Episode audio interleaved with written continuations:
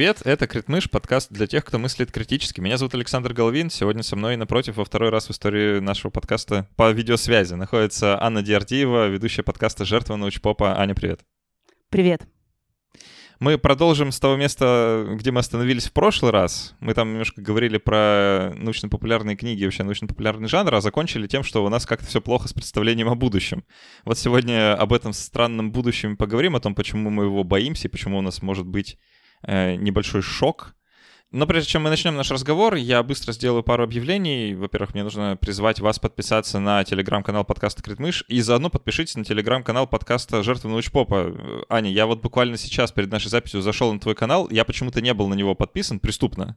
И вот я исправился, подписался, и я, знаешь, я залип реально. Вот последние 20 минут я просто читал твои посты, и они мне очень понравились. Поэтому я Все всех... правильно. Это э, был тайный телеграм-канал, куда я скидывала какие-то идеи и соображения, но тайное становится явным. Вот примерно такими же способами. Э, Супер, да. Вот я всех тоже призову подписаться, потому что там реально очень классно, классно написано, кл- классные идеи и комментарии по книгам, предложения, что почитать. Мне, правда, очень понравилось, так что всех, всех туда зову. Но еще позову всех э, подписаться на спонсор э, подкаста Критмыш или на Patreon, куда вам удобнее. Но я буду очень рад, если вы на спонсор зайдете. Это та площадка, которую я пытаюсь для русскоязычного сегмента банковских карт развивать. Знаете, у нас сейчас вот так вот мир делится, да, на... эм, есть некоторые рубежи, так сказать. Вот, это для э, внутрирубежного рубежа, для э, карт российских банков. Э, я, правда, буду очень вам благодарен, если вы подпишетесь. Э, Там есть э, уровень на 200 рублей, можно за 200 рублей подписаться, чтобы слушать после каста. Вот такие расширенные версии эпизодов. Э, Мне кажется, это довольно дешево. Это дешевле, чем чашка кофе, мне кажется, сейчас. Так что, пожалуйста, подпишитесь, если у вас есть такая возможность. Ну, еще у меня идет такой марафон. Вот уже октябрь осталось до конца года. Чего тут? Э, Два с половиной месяца, да, совсем немножко. И мне нужно успеть добраться до 5 миллионов прослушиваний подкаста за вот все время существования подкаста. Я хочу увидеть на своем на своем хостинге вот эту классную цифру в 5 и э, 6 нулей после, поэтому, пожалуйста, помогите до нее добраться. Осталось немножко, там буквально пара сотен тысяч прослушиваний. Поэтому послушайте пару сотен тысяч раз какой-нибудь эпизод, посоветуйте паре сотен тысяч ваших друзей, и тогда мы с легкостью, с легкостью доберемся до этого. Спасибо вам большое за то, что рекомендуете меня кому-нибудь еще. Аня, давай начнем. И мне очень понравился э, заход, который ты мне написала, когда мы обсуждали эту тему, да, что э, есть такое понятие футурошока. Я, если честно, не был с ним знаком до сих пор. Э, но давай его обсудим действительно. Как будто бы есть культурный шок, когда ты приезжаешь в какую-то другую страну, совершенно тебе незнакомый новый языковой контекст, и тебе, так сказать, выносит мозг от того, как все может быть по-другому. А а вот некто э, Элвин Тофлер, он предложил футурошок. Это когда вы движетесь не в пространстве, а во времени. Слушай, я так счастлива, что ты не знаком с этой концепцией, потому что э, когда мы с тобой решили продолжить в той же точке, в которой мы с тобой начинали, а у нас был страх будущего, э, мне пришла в голову идея, которой на минуточку уже стукнуло 50 годиков. А, Я имею в виду как раз книжку Элвина Тофлера э, «Футурошок» или в другом переводе это «Шок будущего». А, Я с удовольствием сейчас о ней расскажу, потому что, оказывается, это не стыдно рассказать про книжку, которой уже 50 лет. Так вот, ну, в общем, футурошок — это штука, которая является дезориентацией человека от того, какое количество изменений ему приходится проходить э, в течение короткого промежутка времени. Причем это изменения, связанные не только с ускорением э, темпа жизни, но и изменения, связанные с теми вещами, которые ему никогда и его предкам никогда не приходилось э, еще делать. Я думаю, я предполагаю, что вообще вся эта идея возникла из э, внимательного изучения статистики. А, Тофер довольно оригинально это сделал. Он разделил всю человеческую историю на жизненные сроки. Вот это не поколение, а жизненный срок — это отрезок времени, который проживает один человек один э, отрезок заканчивается, начинается там чья-то жизнь другая. И вот, если всю эту историю человеческую разделить на примерно 800 э, жизненных сроков, ты, главное, не придирайся к цифрам, потому что э, у Тофлера это примерно 62 года. Я не знаю, почему, э, но привяжемся к этой цифре. Э, значит, если у нас вся наша человеческая жизнь. Это примерно 800 э, таких вот отрезочков. То первые 60, жизнь, о, пардон, первые 650 жизненных сроков мы тупо просидели в пещерах. Но если смотреть из сегодняшнего дня, то 70 жизненных сроков назад была изобретена письменность. А примерно 6 жизненных сроков назад э, м, начала распространяться грамотность. Да, не повально, но люди становились все более и более грамотными. Два жизненных срока назад, мы в 70-х не забываем, а, появился электрический мотор, и за последний жизненный срок а, появилось такое количество невероятное различных изменений, которые, в принципе, на голову не натягивается. Опять же, повторюсь, все происходит в 70-е годы. И э, Тофлер этой статистикой крутит э, в том смысле, что, допустим, э, 90% всех ученых, как, которые когда бы то ни, были, ни было существовали на Земле, да, они живут сейчас в настоящее время. Это тот самый аргумент э, про то, что сейчас в мире существует э, максимальное количество талантливых и гениальных ученых. Ну так, разумеется, они существуют, потому что их просто количественно больше. Да? И из этой идеи футурошока, по сути, у Тофлера было несколько выводов, а, несколько следствий. Да? Первое следствие – это трансценция. Это он так назвал э, такой новый темп жизни, который приводит к тому, что отношения человека, их становится больше, но они укорачиваются. Но при этом имеется в виду не отношения только с людьми, с людьми тоже, но еще и отношения с вещами, отношения с идеями, отношения с местами и отношения с организациями. Не знаю, нужно тут расшифровывать или нет, потому что отношения с вещами – это та самая культура одноразовых стаканчиков, а сейчас это возьми мобильный телефон, и у него гарантия почему-то на два года. Да? Почему же на два года, когда эта штука может существовать и 10, и 12 лет? Ну, почему-то а, с идеями, ну, по сути, это приводит к разнообразию идей и к тому, что не стыдно от одних идей отказываться и примыкать к другим идеям. И организации — это те места работы, которые, ну, как-то не модно работать на одном и том же месте, да, и мало у кого это сейчас уже получается. Что у нас еще места? Ну, так э, Тофлер, опять же, свои 70-е считает, э, подсчитывает и понимает, что средний американец э, путешествует такое количество раз и на такие расстояния, которые не снились вообще никогда предыдущим поколениям. И вот смотри, обрати внимание, как интересно, мы же с тобой в прошлый раз э, закончили на том, что у государств есть э, страх будущего, да? Вот обрати внимание, как классно некоторые государства, возможно, не читая Тофлера, теперь борются с трансценцией, да? Давайте уменьшим в жизни человека количество идей, уменьшим желательно количество вещей, количество мест, э, ну, с организациями уж сами разбирайтесь, да? Э, мне, знаешь, хочется немножко придраться, конечно, вот э, к всей этой концепции, не к цифрам, да, а вот да. Э, к общему представлению такой немножко однонаправленной человеческой истории. Я тут не так давно в, этом, в это чуть-чуть погружался и пытался разобраться, действительно ли там человечество, условно, там 650 первых жизненных циклов просидело в пещерах. Мне сейчас вот сама эта фраза кажется чрезвычайно... Ну, это просто неправда, да, что там э, мы много чего не знаем, и там происходило много чего интересного, помимо сидения в пещерах, точно. И наша вот эта вот э, немножко такая байсну, байснутость, я не знаю, как лучше это сказать, да, наша предрасположенность э, настоящее время как-то так возвеличивать по отношению к прошлому, она, конечно, здесь э, вот во всей красе, да, что мы э, там думаем, что письменность вот там была изобретена вот тогда-то и все, да, а аграрная революция сельскохозяйственная началась вот тогда-то и, и понеслась. Хотя она начиналась и заканчивалась во многих местах типа, в разное время и не всегда приводила к тому, к чему привела в итоге.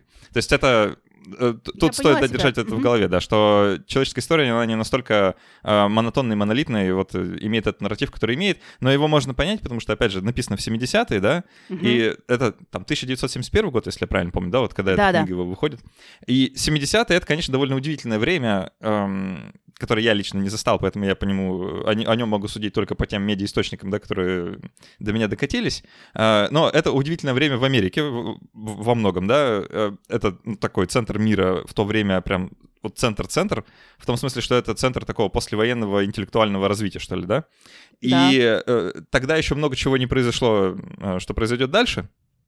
Там, скажем, э, War on Terror, да, там, э, э, и прочие интересные приключения американцев за рубежом. Но то, что он предсказал тогда, удивительным образом усиливается сегодня.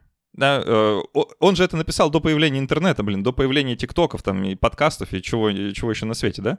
Да в том-то и дело, да, что идея за 50 лет совершенно не протухла. Я немножечко, я понимаю, о чем ты говоришь, но я немножко встану на защиту Тофлера. Э, он имеет в виду именно жизнь э, среднего человека, да, то, как жизнь его, его быт, э, его повседневность, его бытовые условия и его, ну, коммуникации, да, изменились абсолютно в среднего человека, как они изменились за последнее время, да, и этот снежный с этим, ком, да, он... с этим согласиться можно точно, да, что вот там за последние, условно, э, если там отмотать лет на 350 назад, да, то то, как жили 350 лет назад и сегодня, ну, это две настолько большие разницы, что их даже сравнивать как-то странно. Ну, конечно, то есть даже то количество коммуникаций, которые средний крестьянин производил в течение своей жизни, среднему человеку приходится производить э, в течение, может быть, даже одного своего дня. Вот, а, поэтому может быть, идея, конечно, немножечко э, устаревают, да, но они не протухают, это совершенно точно. Это одно следствие. А второе следствие, наверное, это инновация. Тофлер их рас, э, рассредоточил в трех местах в науке, да, да, в экономике, возможно, и, как ни странно, в области семьи. То есть э, это переход на разные другие, э, очень необычные э, формы устройства семьи. И, наконец, э, идея сверхвыбора. То есть, э, как я люблю говорить, отсутствие выбора облегчает выбор, а вот э, идея сверхвыбора и наличие сверхвыбора этот выбор затрудняет. И поэтому нам кучу наших мощностей приходится тратить именно на то, чтобы выбирать в разных сферах своей жизни. Да? Но, понимаешь, дело в том, что если нам э, с тобой возвращаться к идее вообще страха будущего, мне кажется, то, что описано Тофлером, это вообще далеко не все, да, э, это только один из довольно длинных трендов, а я, мне кажется, вижу еще парочку длинный и короткий. Вот. А, мне кажется, что на фоне всего этого происходящего у человечества еще закончились классные идеи по поводу всеобщего мироустройства. А, они начали заканчиваться постепенно, и вот за последние сто лет они начали протухать потихонечку. Но я здесь э, имею в виду, наверное, в первую очередь э, идею прогресса. Она первый раз дала дуба, мне кажется, перед э, Первой мировой. То есть Первая мировая была огромным даже не пинком, а ударом по идее прогресса, потому что э, до Первой мировой вера в то, что завтра будет э, лучше, чем вчера, и м, следующие поколения будут жить лучше, чем предыдущие, была довольно крепкой. Да? Там железные дороги, грамотность, э, увеличение продолжительности жизни, снижение смертности.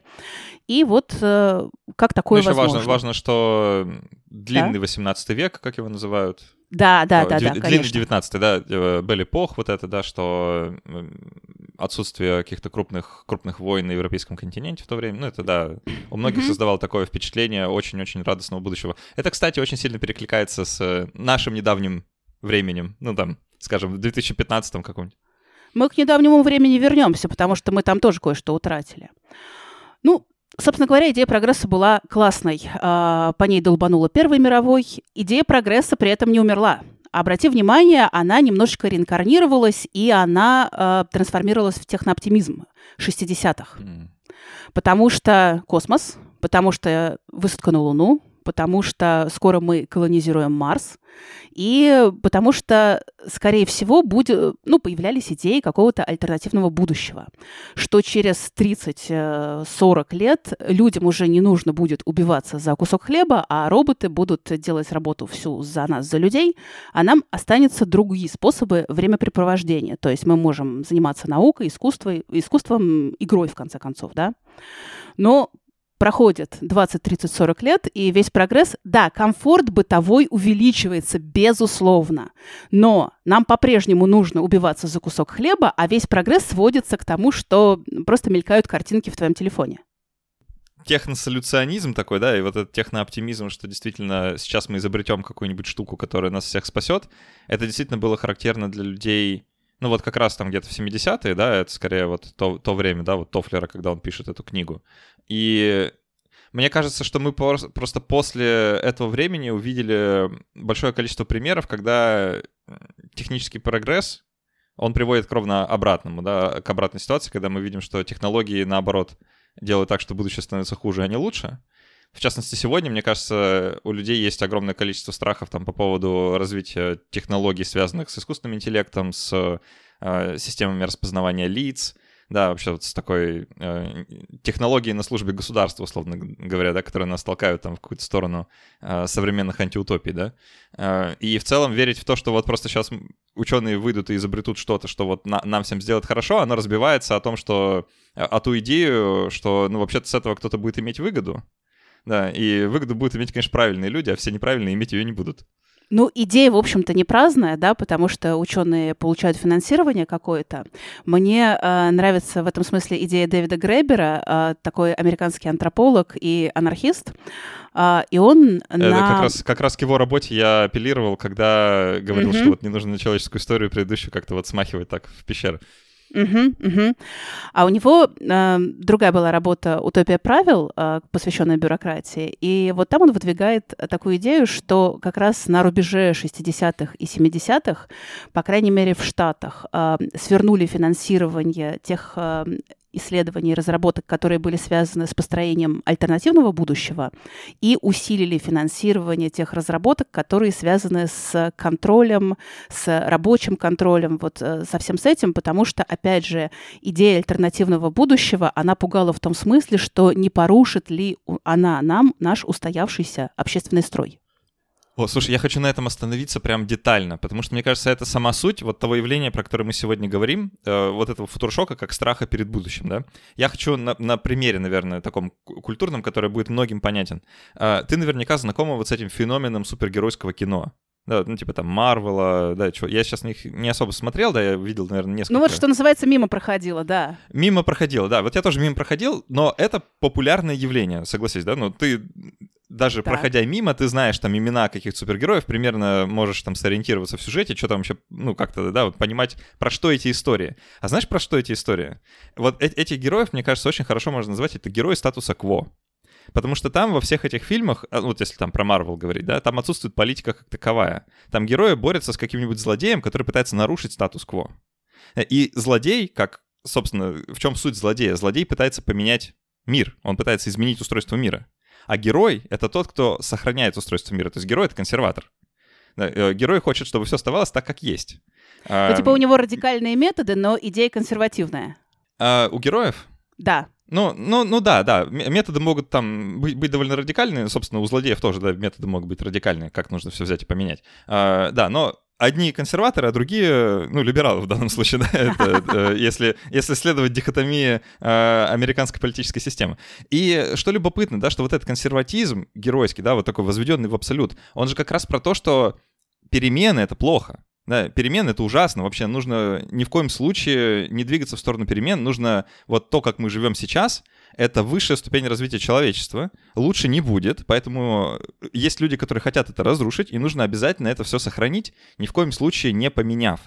И это, мне кажется, очень хорошо отражает вот это состояние, оно, я думаю, для американского общества вполне характерно, для других э, обществ, условно, западного образца, наверное, тоже, про восточное я мало чего знаю, поэтому говорить не буду.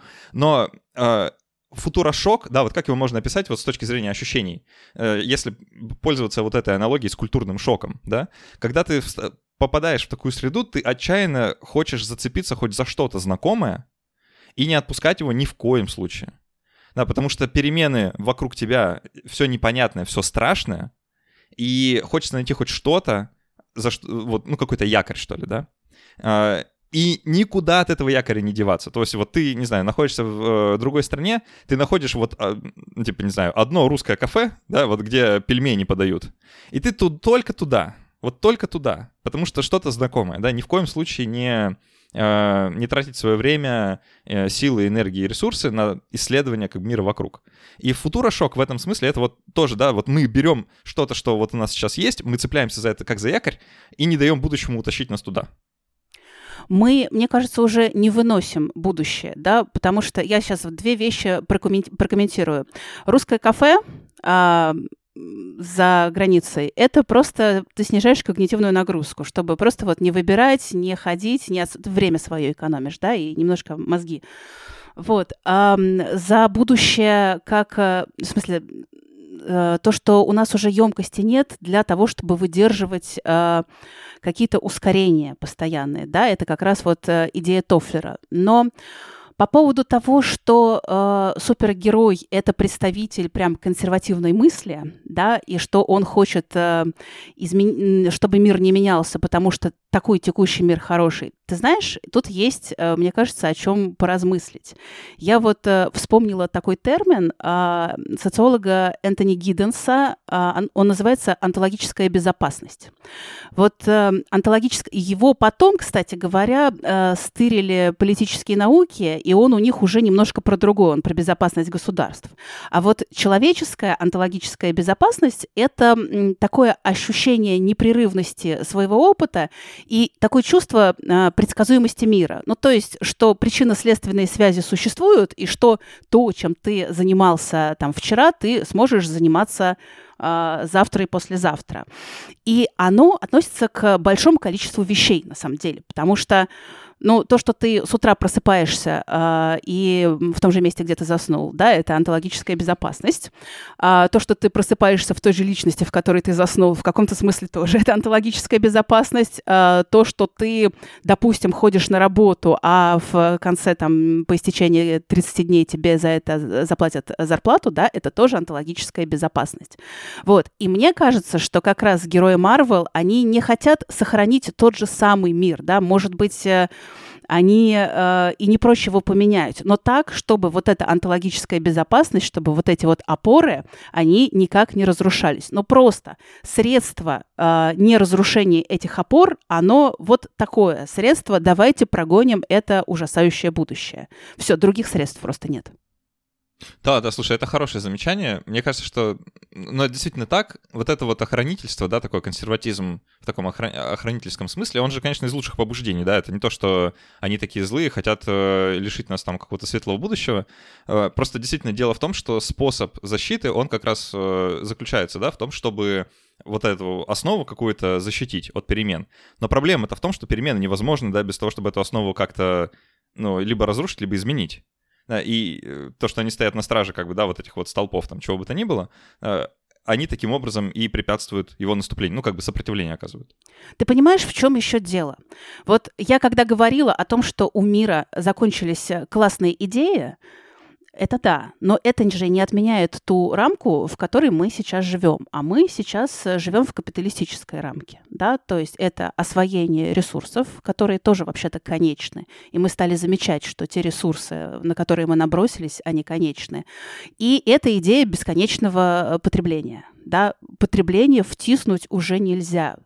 В, качестве примера я тебе, наверное, знаешь, приведу вот э, логику, по которой делаются ну, большинство технологических продуктов и э, технологические продукты B2C да, для пользователя.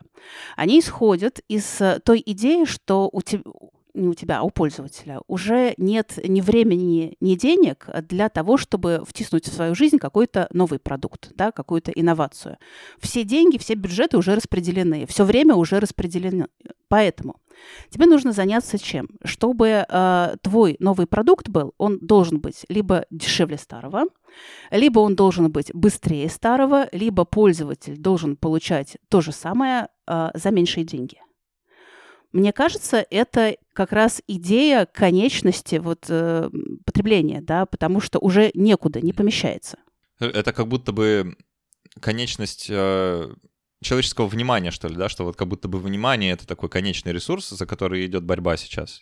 Да, ну там, если посмотрим, чем занимаются основные такие медиагиганты, э, типа Facebook, да, или как они там теперь называются, корпорации, которые TikTok делает, да, ну вот все, все вот эти, все вот эти замечательные игроки, да, на этом рынке внимания, что как раз борьба за него идет, и оно действительно конечное, да, я, я вот, ну, я и по себе это чувствую, и по другим людям вокруг, что ну, мы, мы вряд ли вывезем еще вот добавление какой-нибудь классной, эм, классной социальной сети, которая нас всех увлечет, да, нам придется от чего-то отказываться, чтобы просто чем-то еще заняться.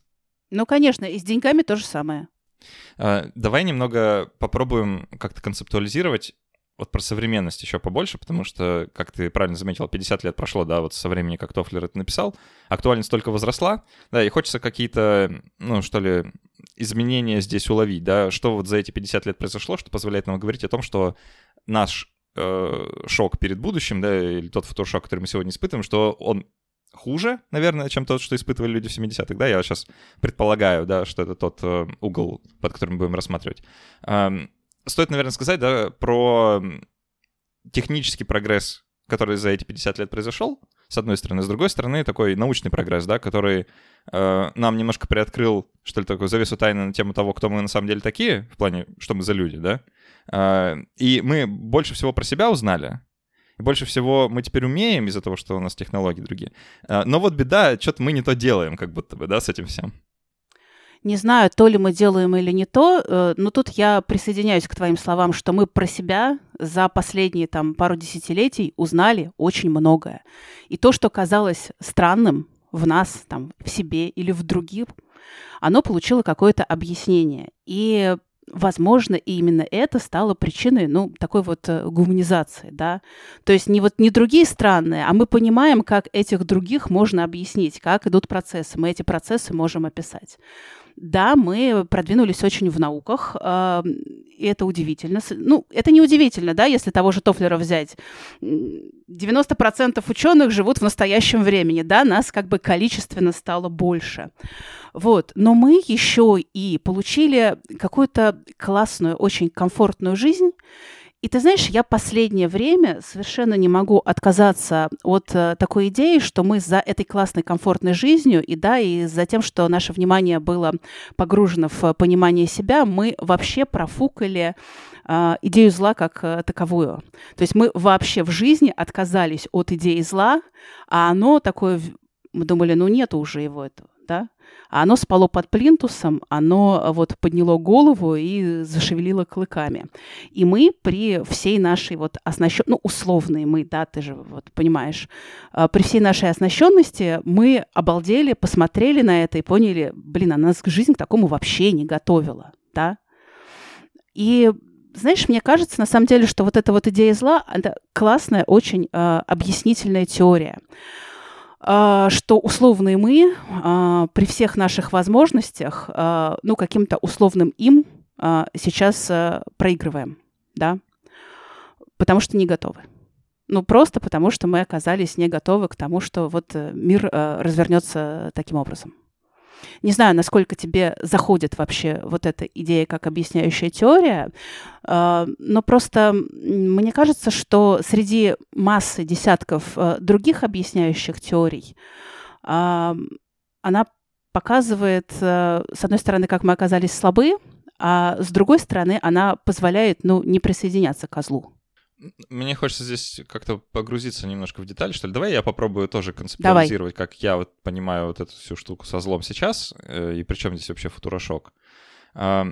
Стоит отметить, да, что не только технологическим прогрессом вот как-то были как, что на нас свалился не только технологический прогресс, но и прогресс социальный, в том смысле, что прогресс социальных наук, да, э, вот вообще 21 век для меня лично это вот век социальных наук как таковой, потому что, э, ну, предыдущий век, он был век физики совершенно точно, да, но вот каких-то таких более ты более знаешь, прикладных наук. я с тобой не соглашусь, потому что социальные науки и науки о человеке там в 50-е, 60-е годы где-нибудь в районе Чикагского университета чувствовали себя просто великолепно.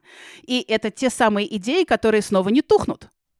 Ну, может быть, но, знаешь, я вот так сейчас вспоминаю там э, психологические эксперименты, условно, там, середины прошлого столетия, да, и мне там что новым при, приходит э, э, Милгрэм, да, Стэнфордский тюремный, да, и, э, ну, Милгрэм более-менее хороший эксперимент, в том смысле, что он, он интересные вещи показывает, и к нему сложнее придраться, он, он достаточно выверенный, но Стэнфордский, ну, это просто жесть, это не эксперимент никакой, да, это просто скорее такая э, немножко медиабайка.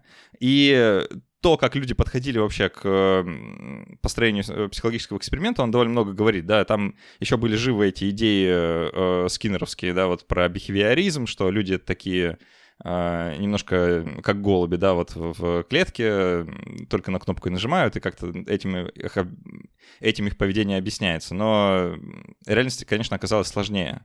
Мне кажется, что сейчас у нас, как у человечества, да, вот если говорить как-то коллективно, у нас достаточно знаний о том, как устроен мир с точки зрения точных наук, более-менее, да, мы все в школе проходили то, что в школе проходили, и у всех, ну, плюс-минус есть какое-то представление, да, что вот как, условно, там материя устроена и организована, да, э, люди плюс-минус это понимают, это уже не вызывает там, ну, какого-то диссонанса, шока или еще чего, или каких-то вопросов, да, прям очень сложных. В этом разобраться можно. Вот книжки, да, там, трехтомник Ландау, вот, пожалуйста, изучай, или еще что-то такое. Но в том, что касается социальных наук, мне кажется, у нас вот то самое просвещение, про которое мы в прошлый раз с тобой говорили, да, что нужно бы со стула там всех спустить с табуретки, да, чтобы они как-то приземлились немножко. А, вот здесь, мне кажется, большой пробел. И пробел, он в том числе гуманитарный пробел, да, лучше даже сказать гуманистический. А, потому что идея зла, да, сейчас перехожу к ней, а, она мне не кажется очень хорошей, потому что она упускает из виду один, один момент. Давай я попробую, опять же, обратиться к поп-культурному феномену, чтобы это проиллюстрировать. Эм, я, знаешь, я, я так, в свободное от подкаста время увлекаюсь настольными ролевыми играми, э, типа Dungeons and Dragons и что там еще рядом. Э, и я замечаю, так сравнивая, условно говоря, как, играли сейчас, как играют сейчас и как играли раньше, довольно интересное отличие в злодеях. Злодей — это самая интересная часть как бы всей этой, всей этой истории, потому что злодей — это как бы вот такой антагонист, да, который противостоит героям. Он плетет какой-то злой заговор или что-то, ну, не знаю, что-то хочет сделать. И если раньше было достаточно, да, ну вот есть злой маг-некромант, вот он призывает нежить, да, атакует какой-нибудь там город, и вот, пожалуйста, герои, которые с ним сражаются, они в конце отрубают ему эпично голову, этого достаточно. Да, то сейчас эта история, вот в том простом виде, в котором я ее писал, она уже недостаточна. Потому что сейчас нам нужно знать, а кем был этот некромант до того, как стал злым магом? А почему он стал злым? А чего он хочет добиться? А какие у него были проблемы в детстве? Кто, кто его родители? То есть, понимаешь, да, вот это... А, тут гораздо больше вот этих слоев, и они необходимы. Необходимы для того, чтобы история получилась интересной. Потому что вот это все мы уже прошли давно. Это уже неинтересно. И просто злодеи, которые творят зло ради зла, ну, это оксюмарон какой-то. Так не бывает. И мы теперь знаем, что так не бывает. Да? И поэтому идея зла как таковая, да, если ее невозможно ну, по крайней мере, мне кажется сложным вот так вот взять и отчудить от э, просто человека, да, и сказать, что вот что зло существует вот вне, что это какая-то внешняя такая сила, да. Э, это, это, если пытаться как-то это концептуализировать, да, там, не вдаваясь совсем в религиозные какие-то аналогии, то зло — это что-то, что есть абс- в абсолютно каждом человеке. То есть чем, чему вот эти истории к чему эти истории ведут, да, про злого мага, почему он стал злым, да, вот смотрите, как его родители в детстве не любили. К тому, что каждый может оказаться на его месте. Да, что это не какой-то выдающийся случай, это не что-то, что э, ну, совсем как-то неведомо или какой-то необычный, не знаю, необычная катастрофа или еще что-то. Это что-то, что происходит с людьми в принципе. Это очень обыденная вещь. Это то, что с людьми происходит. И вот это зло, да, как концепция, она есть внутри каждого. И в этом как бы вся загвоздка, да, что у каждого внутри это есть, и каждый способен на это.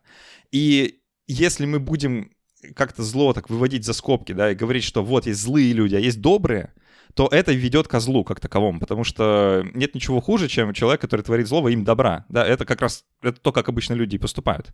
И как бы наше понимание того, что мы так делаем, того, что вот это в человеческой, ну, можно сказать, в человеческой природе, нужно сказать, в нашем характере, да, вот так поступать. Это как раз и есть, ну, как-то путь к какой-то безопасности, да, путь к ну, там, к социальному прогрессу в том числе, к какой-то большей включенности всех людей во все дела. А, это путь к меньшему злу, если мы будем при, принимать это зло в себе, ну, как-то признавать его, вместо того, чтобы от него открещиваться. То есть, э, условно, нам всем нужно немножко встать на место злого мага-некроманта, да, и попробовать понять, почему мы тоже призывали бы нежить в его случае, чтобы, ну, как-то проникнуться какой-то эмпатией, которая в данном случае необходима, да, потому что ровно ровно это чувство, да, чувство какой-то эмпатии, сопричастности, сопереживания, оно и помогает победить зло, потому что ну, ты демонстрируешь другому человеку, что ты понимаешь, почему вот он делает то, что делает, да, почему он э, такой, какой он есть. И я, с сожалением, вынужден констатировать, что идея пока не приживается, да, что мы все еще вот э, такой дихотомии мыслим в духе... Ну вот есть просто плохие люди, их просто нужно убить, и тогда все люди останутся хорошие. Ну да, давайте Мы, к сожалению, все, это сейчас видим. Вот и... прямо, прямо сегодня, да, угу. я прямо сегодня это в новостях читал, там, из уст американского президента, да. Ну вот есть, конечно, есть, конечно, не очень хорошие люди, их неплохо бы как бы вот, э, чтобы их не было, да. Э, ну, безумие, да, безумие. Мы как, как будто бы это проходили уже, и вот эта идея зла, мне кажется, она помогает... Ну, просто помогает так мыслить. Да, если бы у нас не было этого представления, мы бы мы бы не делили людей на добрых и плохих, а, ну, вообще бы их не делили, да, а как-то эм, в каждом случае более внимательно смотрели на то, что происходит внутри. И тогда было бы, наверное, лучше. Насчет лучше или хуже. Вот э, подумалось мне, что да, ты прав в том, что мы сейчас э, хотим разобрать на запчасти, на, разобрать на винтики вот то, как э, происходит то, что мы э, называем зло. Да, мы хотим эмпатично э, понять другого человека. Все так. Но при этом, при понимании, да, э, у нас есть идея, что каждый, любой Э, достоин э, такого понимания. И мы вот эту вообще идею зла, мы ее исключаем из, э, ну, из своего употребления, да, мы не мыслим ею. Знаешь, вот я заметила такую интересную вещь. А, из сказок, из современных, из современных детских историй вообще пропала вот эта дихотомия добра, борьбы добра со злом. А, у меня просто ребенок есть, он такой дошкольник, и а, все, что я люблю обсуждать с другими родителями, это вот, а что вы читаете, а что заходит, а что не заходит, а вот там какие книжки. И сейчас последние, ну, лето так э, несколько, много на самом деле, уже, наверное, десятилетия, идет такой бум а, скандинавской литературы. А скандинавская литература, которая вот где-то примерно от Тувьянсом пошла с ее мумитроллями. Она, с одной стороны, она максимально конкретная. Там очень конкретные совершенно истории. Там вот нет такого захода, что пришел крокодил, солнце проглотил, и нам по правилам игры нужно этому крокодилу навалять, чтобы он нам это солнышко отдал обратно. Там очень бытовые истории, потому что скандинавы, они вообще про хороший, проработанный быт. И вот, э, ну, не знаю, взять там того же Пецина с Финдусом, да, а, там сказочные элементы, он имплантирован в бытовую реальность. И люди решают конкретные бытовые, люди, персонажи, конечно, решают конкретные бытовые проблемы и э, решают какие-то задачи и сложности с отношениями между собой. Там нет такого, что кто-то пришел, э, и кто-то является как бы воплощением зла. И Понимаешь, э, вот эта гуманизация, мне кажется, да, но при этом э, многие родители, знаешь, говорят о том, что нам нравится в этих сказках именно то, что там нет традиционного конфликта, там нет этого конфликта борьбы э, добра со злом. Нам это заходит, это круто, нам это нравится. И вот эта гуманизация, она приводит к тому, что да, как бы каждого можно понять, да, каждого можно объяснить, да, каждого можно разложить на запчасти. Если обобщать и уровень уровнем выше, то в зависимости от э, твоих социальных процессов, происходящих в твоем конкретном обществе, во многом э, и зависит, примкнут люди к стране, ну, я сейчас по-простому условного добра или там условного зла, да. То есть что люди будут делать, э, зависит от раскладов конкретных социальных в э, конкретном обществе. Но, понимаешь, мне кажется, то, что мы вынесли вообще сам факт существования зла куда-то за пределами, он э, делает нас очень, ну не знаю, ну, понимаешь, вот сейчас можно посмотреть и сказать, да, вот жизнь так изменилась, ну, наверное, надо адаптироваться, а зло можно объяснить.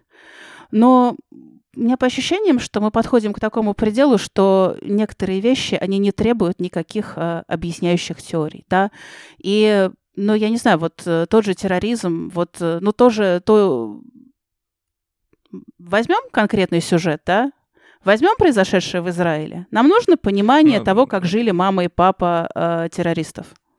Э, слушай, давай вот, наверное, в эту конкретную часть не будем, просто потому что... Лады. Тут, э, Лады. Тут легко, тут легко как-то потом, знаешь, самому заехать куда-нибудь. Да, да, да. вот. Ну, а, хорошо. Ну, то есть э, в некоторых вещах мне кажется, уже не нужно понимание того, как э, жили мама и папа, а, как ребеночка обижали в детстве, потому что это разбирание на запчасти, а, ну, как бы того или иного характера, того или иного, или иного способа мыслить и поступков, оно нас приведет к пониманию, но не приведет больше ни к чему.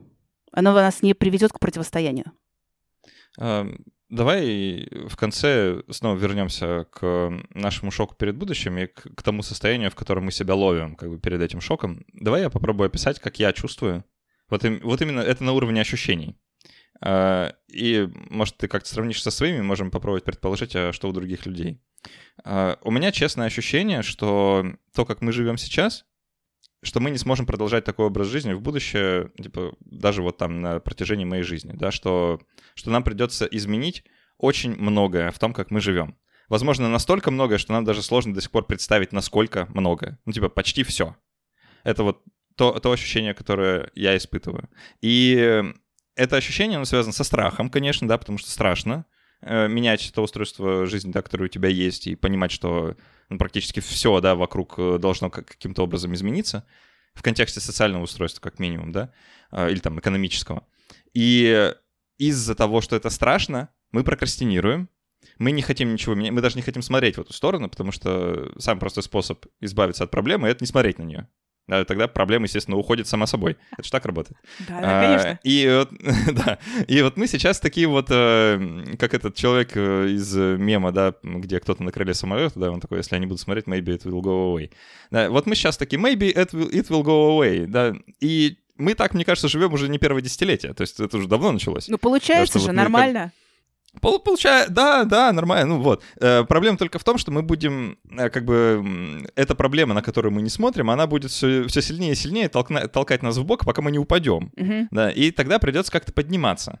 Э, и, ну, было бы здорово, конечно, не доводить до такого падения, да, и как-то посмотреть на проблему прямо, смело и начать с ней что-то делать. Но такое чувство, как будто этого не произойдет.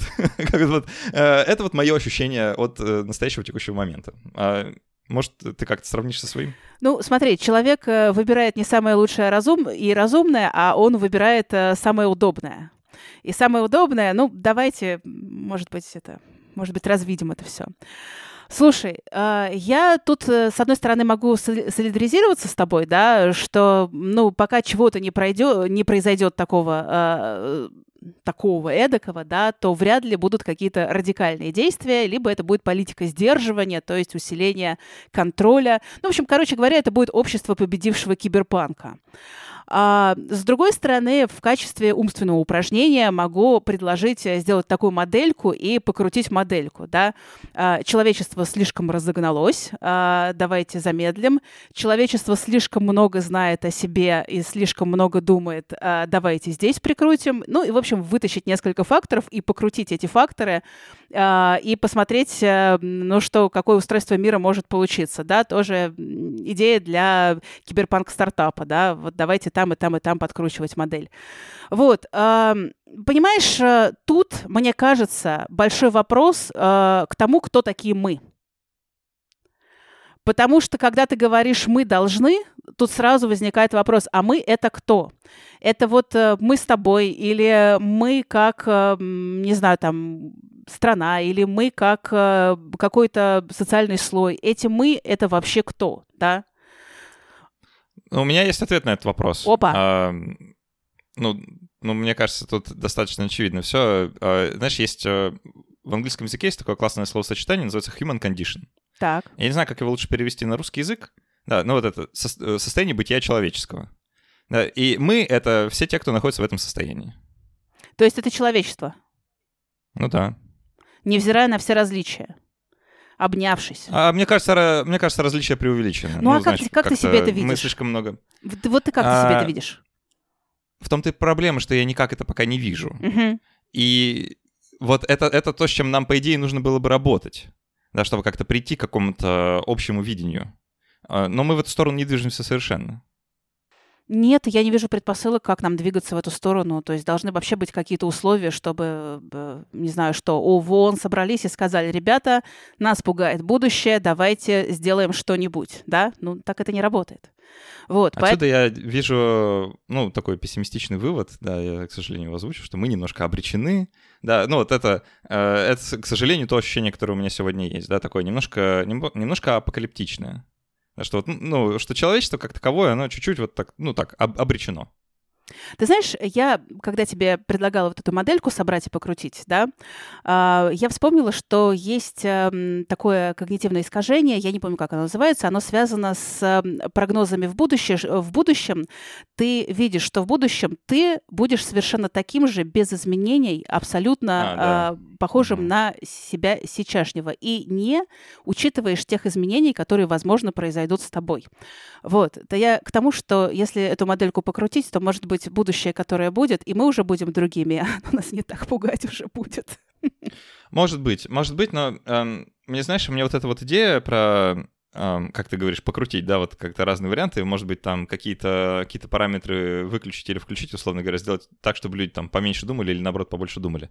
Мне это, на самом деле, кажется созвучным с теми э, отмершими идеями о прекрасном будущем из прошлого столетия, да, там, скажем, вот все все социалистические эксперименты и вообще в целом все крупные диктатуры прошлого столетия, они же были про то, что давайте сделаем человека другим да, в том числе и э, гитлеровская диктатура, она про то, что человек, вот он неправильный, его нужно сделать правильным. Да, мы знаем как. А Советский Союз даже тоже во многом про это. Ну, там, он в разные времена, конечно, был немножко про разные, но вот в целом, да, там тоже про то, что вот человек, он теперь вот такой.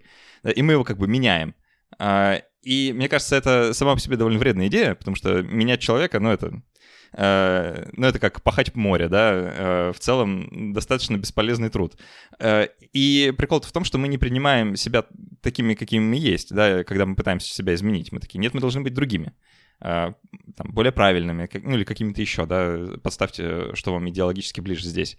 А, как мне кажется, то, что нам необходимо, это как раз-таки принять то, что мы вот такие, какие есть, и уже от этого плясать.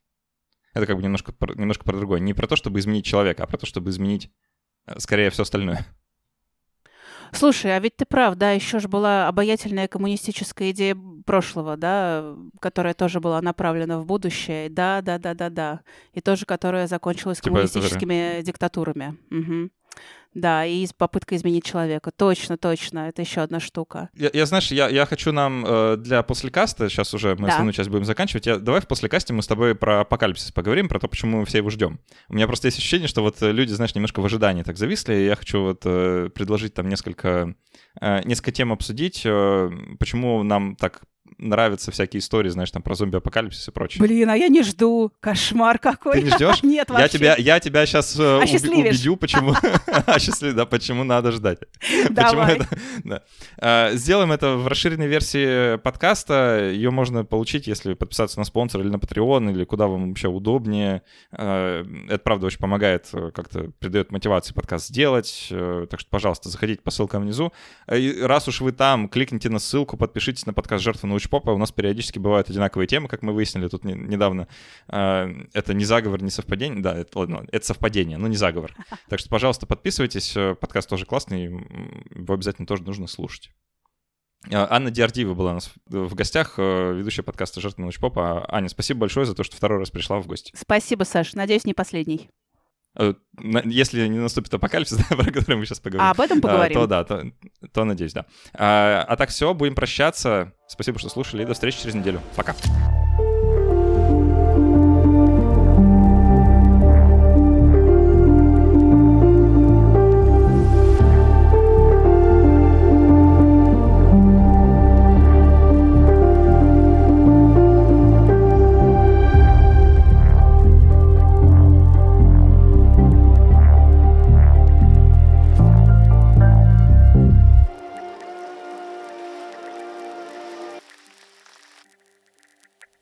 Я вот не зря думала, о чем же будет после каст, о чем же? Никаких идей.